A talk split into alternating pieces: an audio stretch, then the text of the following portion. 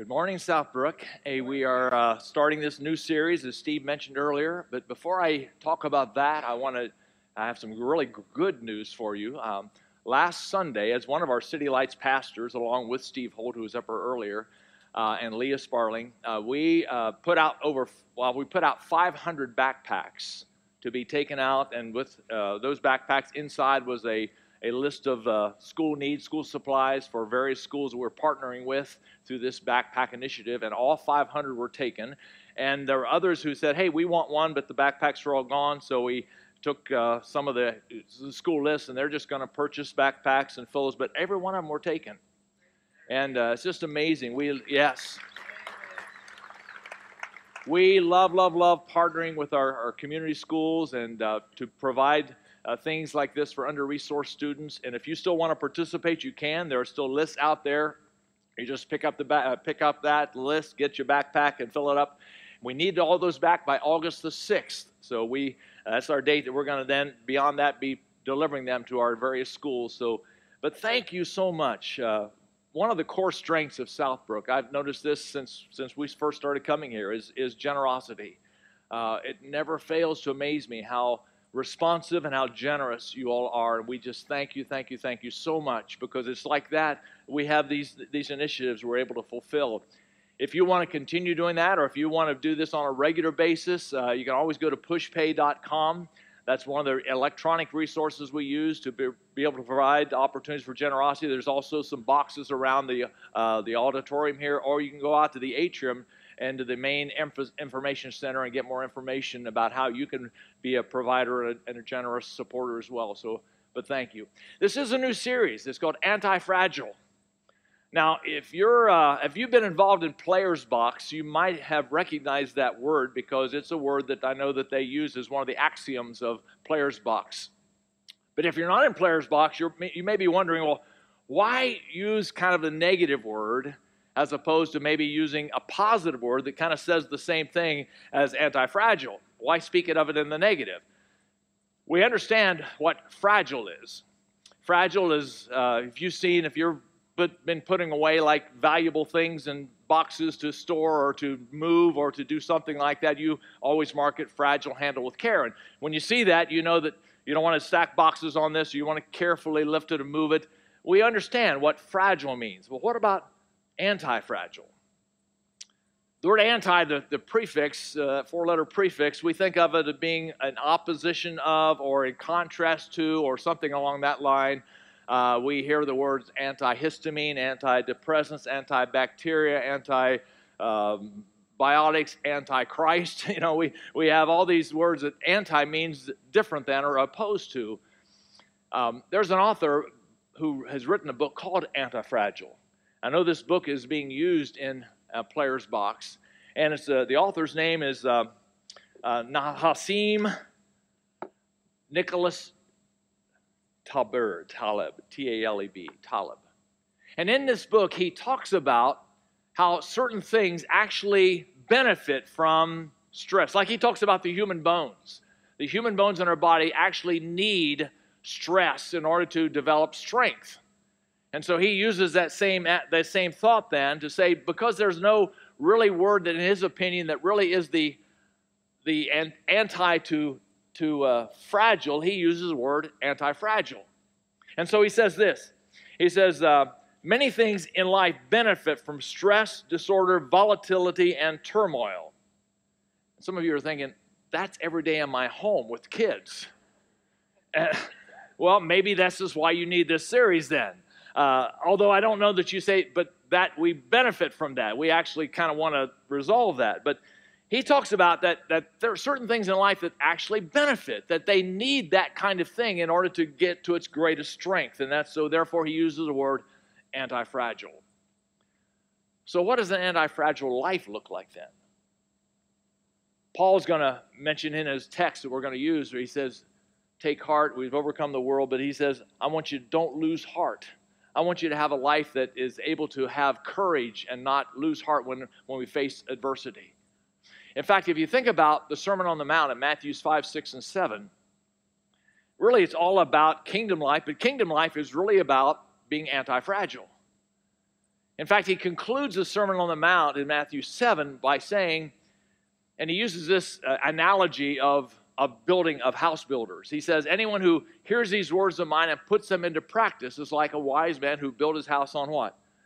A firm foundation, a rock, which was much more intentional. It wasn't readily available, it was more expensive, more laborious. Um, so you had to really look for that and build, sometimes had to dig down deep in order to find that that rock foundation. But he says, when you build upon this anti fragile foundation, this rock foundation, then not if, but when the storms come, when the winds blow, not if, but when, then that house will stand because it's on an anti fragile foundation, strong foundation. But anyone, Jesus says, who hears these words of mine does not put them into practice is like building a house on sand readily available, economical, quick, easy, much easier than rock. However, it's fragile. Because he said, not if, but when the storms come. Not if, but when the winds blow and beat against that house, it's much more likely to collapse or fall or cause damage. And again, this is an analogy of life. You build life on an anti fragile foundation, when those things happen in our lives, when suffering happens, when adversity happens, then we're able to, to take heart and overcome the world. But if we're building our life on, on a fragile foundation, we're going to talk about what that means. This whole series is about, about what anti fragile versus fragile is. Then, when those things happen in life, it's going to cause damage and possibly even cause your life to collapse and be shattered. So, what's that like? Listen to our text in, in uh, 2 Corinthians chapter 4, verses 1 through 6. Therefore, I'm going to, in this text, I'm going to point out three different things. We'll talk about a challenge, we'll talk about a warning, then we'll talk about a promise. So here's the challenge. Having, therefore, by the way, anytime you see a therefore, you kind of want to look back to see what it's there for. And so Paul is, is intimately tying this verse, this passage, with what he's been saying before in our previous uh, series on, on the new covenant. So, therefore, since we have this new covenant, since we're living under this a covenant of grace, having this ministry by the mercy of God, we do not lose heart. But we have renounced disgraceful, underhanded ways. We refuse to practice cunning or to tamper with God's. We, we don't need to do that because we've got the truth. By the, but by the open statement of the truth, we would commend ourselves to everyone conscious in the sight of God. Now, here's the warning and even if our gospel is veiled, it is veiled to those who are perishing. And in their case, the God of this world has blinded the minds of unbelievers to keep them from seeing the light of the gospel of the glory of Christ, who is the image of God. For what we proclaim is not ourselves, but Jesus Christ as Lord, with ourselves as your servants for Jesus' sake. And now here's the promise. For God, who said, Let light shine out of darkness, the same God from the very beginning of creation, let light shine out of darkness, has shown in our hearts to give the light of the knowledge of the glory of God in the face of Jesus Christ. This is God's Word. Now, the challenge isn't our culture, would you agree with me? And you don't have to answer this out loud unless you want to, that we live in a very fragile culture. Maybe more so than ever before. You have to watch what you say, watch what you do, I mean, it is, it is crazy. It is so fragile.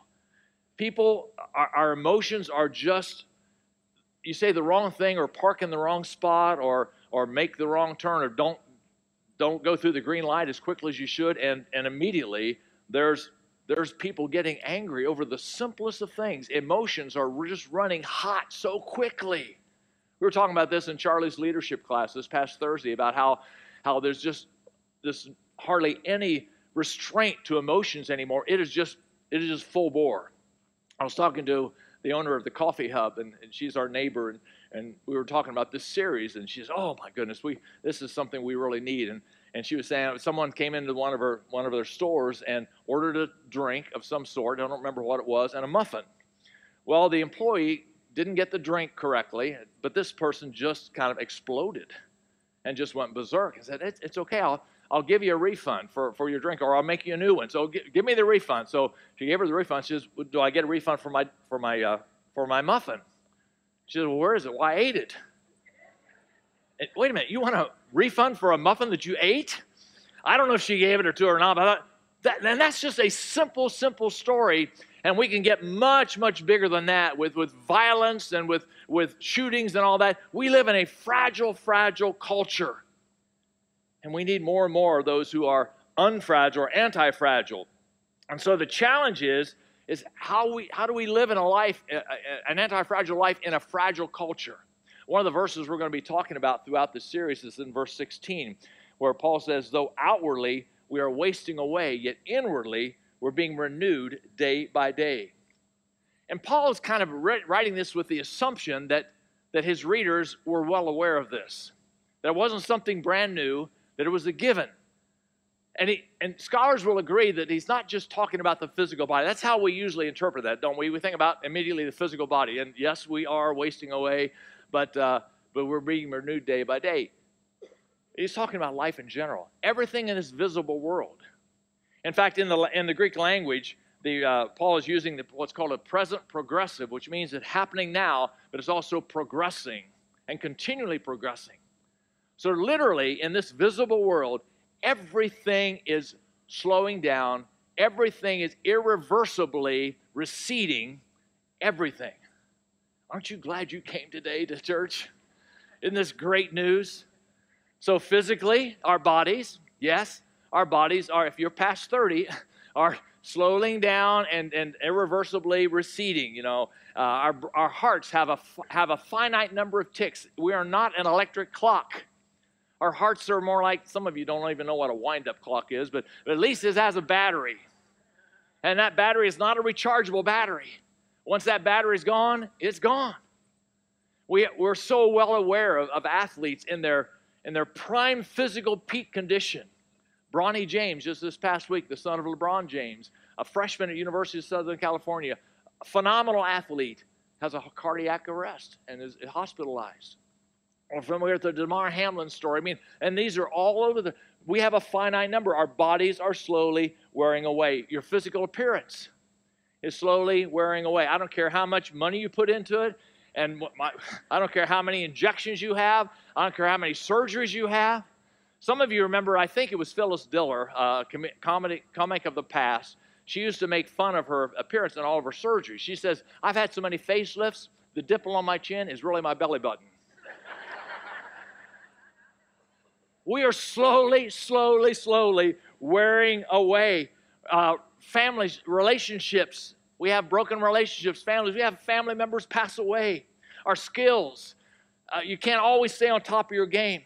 So again, this world is visible world is is wasting away. But we are renewed day by day. Now here's the warning.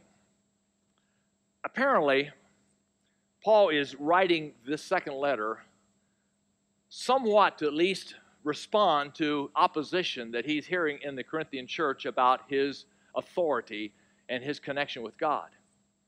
Many of them were saying, well, and it's almost like a sidebar. You can almost hear them conversing. Well, Paul, if you were really God's spokesperson, then why have all these bad things happened to you? And Paul lists them. In fact, if you read ahead in chapter 11, Paul goes down and, and gives a list of all the bad things that's been happening to him in his life. He's been shipwrecked three times, he's been uh, five times beaten with 39 lashes, he's been in prison, he's been stoned, and going on and on and on.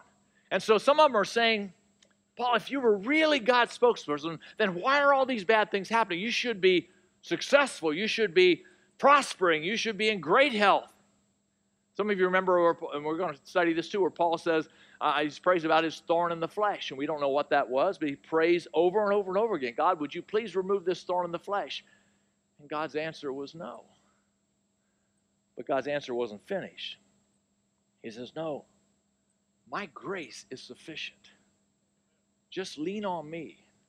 My grace is sufficient. In fact, God says to Paul, My power is perfected in your weakness people will see my power even in your weakness. And so then Paul says, Well, then I'll gladly boast all the more. So he's not giving this list of bad things to, to say, Woe is me, please, I'm, I'm, the, I'm a victim in all this, I'm playing this role of a victim. No, he's saying, I'm doing this because I'm glorying in the power of Christ and his gospel because the God of this world, here's the warning the God of this world wants to blind us from seeing that light. There's a, some of you remember the movie uh, The Croods back in 2013, a delightful story about a cave family living in a cave. And uh, uh, Grug, the father, his daily warning to his family was says this he says never leave the cave new is bad. Don't ever not be afraid. And that was his warning. So they lived in this cave. And if it weren't for this anti-fragile daughter eep who appears to be a little rebellious and all that but but as I look at her, I say that word describes Eep, you know. So she is, she says there's more to life than this, and so she is willing to take the risk, and she moves out. She sneaks out, and she finds this glorious world outside, full of beauty and full of light, not like the cave they were living in. And as a result of this movie, she's able to lead her family into this new world that they didn't even know existed, but it's glorious and it's beautiful. And the God of this age wants to blind us from that light, wants to keep us living in a cave, living in this, this life of, of, of pursuing fragile things as opposed to the anti fragile things of God. Here's the promise.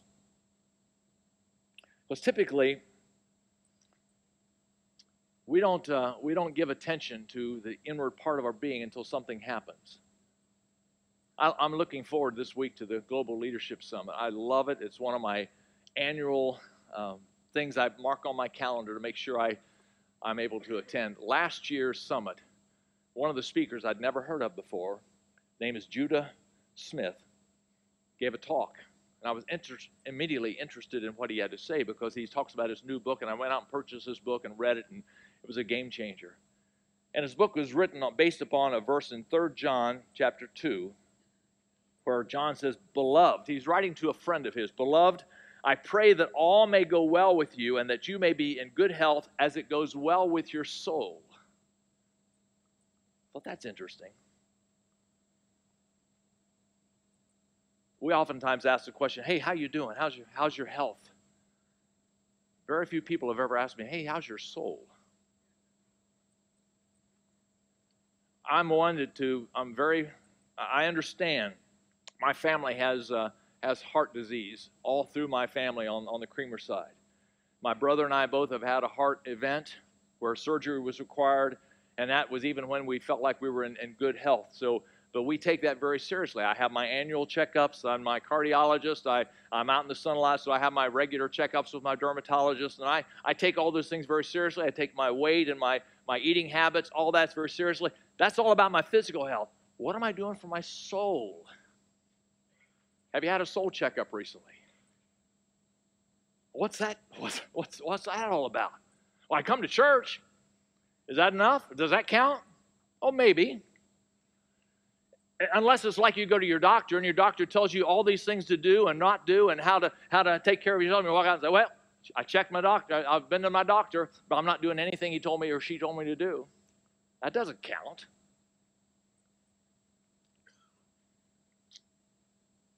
But the promise that's involved in this whole text, and this is where the news gets really, really good. As Paul's writing to defend all these bad things that's happened to his life, he's validating the power and the presence of God. Even in spite of the suffering, God is with me. His grace is sufficient. His power is perfected in my weakness. He's validating the presence and power of the gospel. When you suffer for doing right, when you suffer for the truth, when you suffer for justice, or just for people, or just because of things that happen in life, then you are demonstrating the power of God. I love it when people share with me about a healing. I mean, I, I, I will praise God along with everyone else. Say, thank you, God, that, that there's just immediate, perfect, complete healing. But let me tell you something. I also praise God for those who say, you know what? I did God didn't heal me. God said no, somehow. But He's still my He's still my power. He's still the presence of my life. He's going to help me to endure this adversity in my life. I'm thankful to God for that. Dr. Tim Keller is uh, one of the scholars that he's was deceased about a couple months ago, but boy, has written some amazing things. And in his book uh, on suffering, he says this. He says, The way you live now, your present behavior and character, is determined primarily by what you believe about your ultimate future. Think about that. Your behavior, the way you live, your character is determined primarily by what you believe about your ultimate future. You say, well, what is our ultimate future? What is our hope? Well, heaven. Yes. But Keller says this if it's, if it's just heaven, I don't mean the word just is bad, but if that's it, then what, God, what you're looking for is more of a compensation for all the bad things that's happened to you in your life. And or, or for the things you missed out on doing, like FOMO. Your bucket list didn't get completed. And so heaven would do that compensation, which is why a lot of people say, hey, I, uh, I want to go to heaven for sure because that beats the alternative, but I just don't want to go right now, and I don't, I don't really want to think about that right now. I just don't want to, don't want to even have that in my mind because I love this life. I love this life too. Maybe that's what Paul was meant when he said, For me to live is Christ, but to die is gain. Hmm. But if, Keller says, the future is a new heaven and a new earth, then our hope is not just compensation, it's restoration. It's restoration of the world and life we've always wanted. And that changes everything. Um, we have three children. My youngest, many of you know because she's a, a part of here, part of Strip Church Dayton and all that. But uh, Michonne was born, she's an October baby. And I share that with you because then the following summer, because we love boating and we love the lakes, then she was out that next summer, pretty much all summer long. We had a nice, safe place up underneath the boat, where uh, underneath the boat, up underneath the dash, where, where she could be, she could be safe and secure. Uh, yeah, I don't know if I can reverse that and strike that from the notes or not, but so she's very safe and shielded from the sun and all that. And but she loved being in the water. We'd have her in the water. We had her life jacket on, and she was just she just loved it. Loved, loved, loved the water. She was never afraid of it. Uh, I actually skied with her the following summer when she was 18 months old. I shared that story in Xenia one time, and I vowed I'd never share it again because I had mothers looking darts at me when I said that. I showed a picture of me skiing with her, and these mothers were looking at me like, "You idiot." I can't believe you did that. Well, it was totally, totally safe. I, you know, she, her never, her face never even got wet. Uh, I knew what I was doing. She loved it. She had the blast of her time. She had a great time. But I say that because she was never afraid of the water. And our other two kids weren't either because we took them all. They did all swimming lessons. I remember, and some of you will relate to this story, even though it not didn't happen exactly like this, but you'll you'll know what I'm talking about. I remember one night in particular. I was asleep in a deep sleep, and I started dreaming and having a nightmare. Because one of the things I noticed about Michonne is she would be walking along the pier and along the dock, and because she had no fear, say, Michonne, you know, get away from the dock a little bit, get away from the edge. And I had this nightmare that my kids all fell in the water. And the other two were able because they could swim a little bit. They could swim, but and and Michonne just it was too deep. And I remember we I dove in in the dream and I can't see her. The water's dark, and she doesn't make it. And I woke up and I was sweating. But all of a sudden I realized this was a dream. I can't tell you how joyful, how relieved I felt. Some of you are relating this. I know you know this. You've had similar dreams. And I wanted to rush into the room and grab all the kids and hug them and all. It's three o'clock in the morning, probably something like that. They said, Dad, what is wrong with you? But they couldn't figure it. But I, I was so relieved. Listen, here's the point I want to make. Everything, if we have this new heavens and new earth, everything you've ever experienced bad in your life is like a nightmare from which you have awakened with a new appreciation and a new joy. And that's the ultimate defeat of evil. The ultimate defeat of evil. So, what do I want, I want you to do today? How do we, how do we develop this anti fragile life? Well, it begins, and Austin talked about this last week. It begins with the Holy Spirit, with the presence of God's grace. You can try to do this on your own if you want to. You can try to work real hard at developing an anti fragile spirit, but it's going to come short.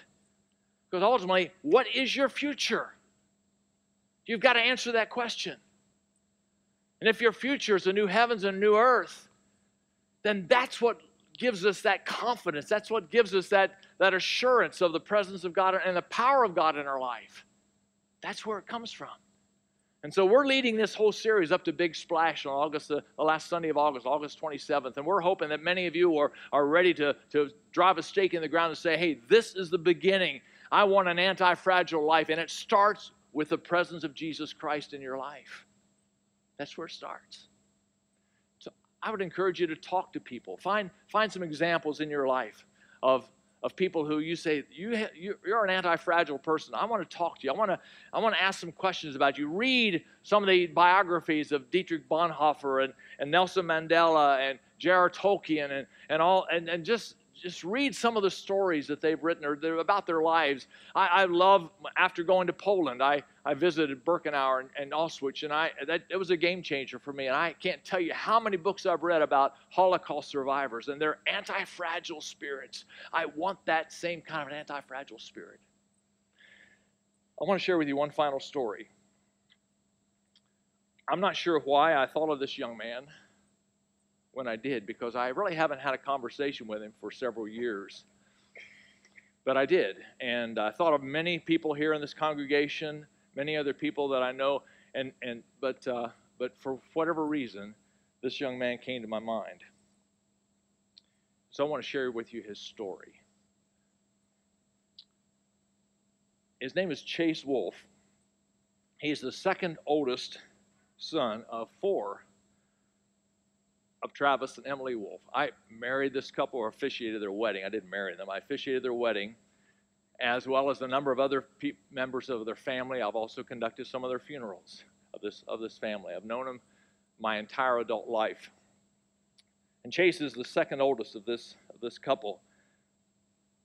He and his brothers were all members and uh, star football players of the Clinton-Massie High School a Division Four school not far from Wilmington. They play a really tough football schedule, and it's real interesting because uh, Chase played with with his older brother Bailey for three years in high school, and then Chase played with his younger brother Caleb for for the last for his senior year. So he got to play with two of his brothers in his high school career, which I think is amazing. And they were all were just phenomenal athletes. Uh, they won back-to-back state championships in 2012 and 2013. Chase's senior year, he won regional honors as a running back and received a scholarship to attend Lindsey Wilson College in Columbia, Kentucky to play football for the Raiders. As a super healthy, robust 18 year old boy, the prime of his physical life and prime of his conditioning, having just graduated and a month away from starting his collegiate career, was July of 2015. He and some friends, along with his dad and his brothers, took a trip to West Virginia to a 90 acre mountain um, scene doing just some guy things and they just wanted to have a good time. There's nothing nothing crazy nothing reckless. Uh, they shot guns they went whitewater rafting they rode atvs and it was on the 12th of july eight years ago. The last day of their trip that a few of them took the side by side back up the mountain.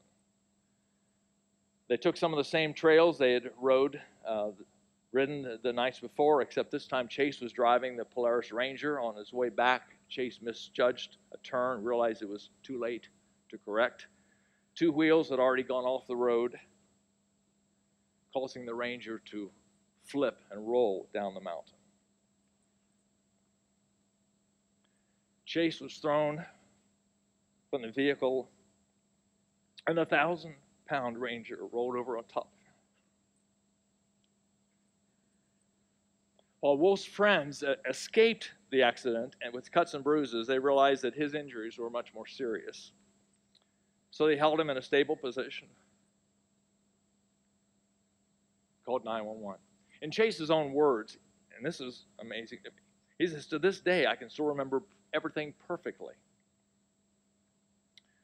My brother's screaming on the phone for help, my friends holding me up so I wouldn't roll any further down the mountain, and trying to get up, but realizing that I couldn't feel anything below my waist. With Chase's father, Travis, and his brothers, Bailey and JT, by his side, he was flown to Ruby Memorial Hospital in Morgantown, West Virginia.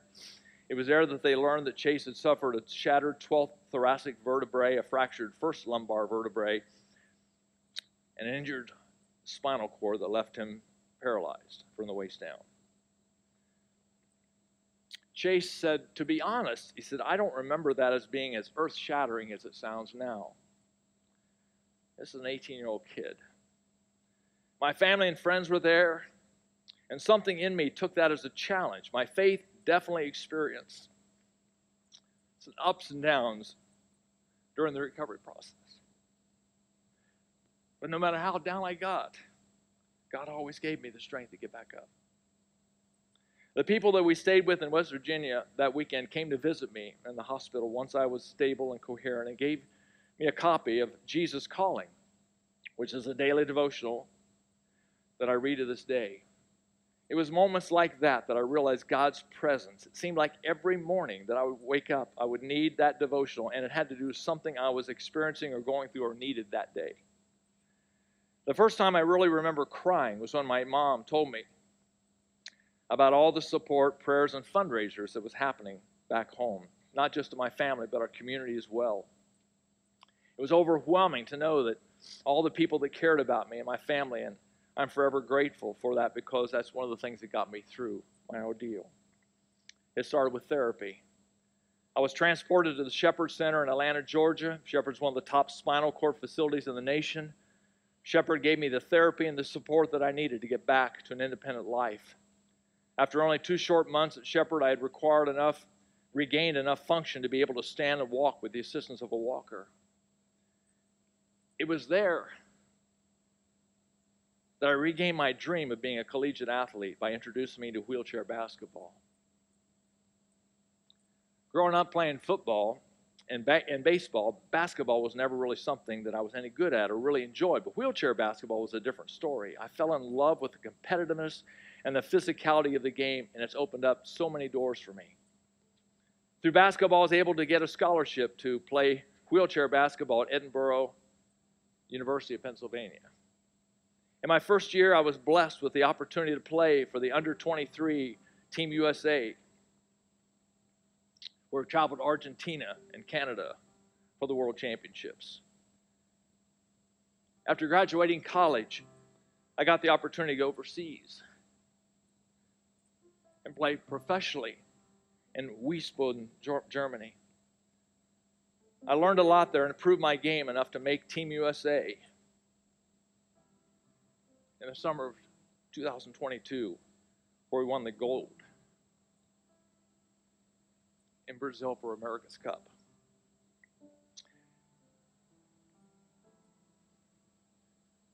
After three years of playing in Germany, I finally back home. Once again, God has blessed me with an amazing new career in pharmaceutical sales and a great life in Columbia, South Carolina. I can't thank all the people in my life enough for all they've done for me to keep me grounded and motivated and know that None of this would be possible without the power of the Lord working. Now that I look back, I see those blessings even more than at the moment. So even if you feel that you've hit rock bottom, these are God is present. And by depending upon Him, He can use you for something great. Now, that's Chase's story.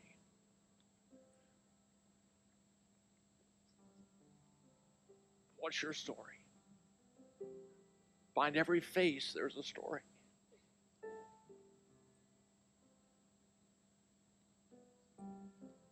Maybe you're here today because you needed to hear his story. Maybe you're here today because you needed to think about your story. Maybe you need something to encourage you to take heart because he has overcome the world. Maybe you need to talk to somebody else who's who said that, that he or she's got an anti-fragile spirit. I need to talk to them. Maybe you need to share your story with somebody else because you know that they're struggling. We need in this fragile world anti fragile, God fearing believers who, even in spite of diversity, are not going to lose heart. I've asked the team to come back and just share a reprise of the song we sang earlier. I just encourage you to sit still, reflect. You don't need to sing if you don't want to. If you want to sing, fine, but just at least look at the words, listen to the words, and let this song, let this encouragement wash over you and just encourage you to take heart. Take heart. He has overcome the world. And I'll come back and pray us out. And now, Father God, uh, God with a big, mighty God, uh, thank you for this power of your presence. Thank you for this opportunity for us to, to reflect upon the, the personal stories of our own life as well as the stories of others that inspire us or convict us. That, Lord, we know that the common denominator of all of that is you. So we lean upon you, we trust you, we depend upon you, and we, we do take heart, Father, because we know that you are the overcoming God. And we surrender to you. And in Jesus' name, everyone agreed said, Amen. Amen. Have a blessed weekend.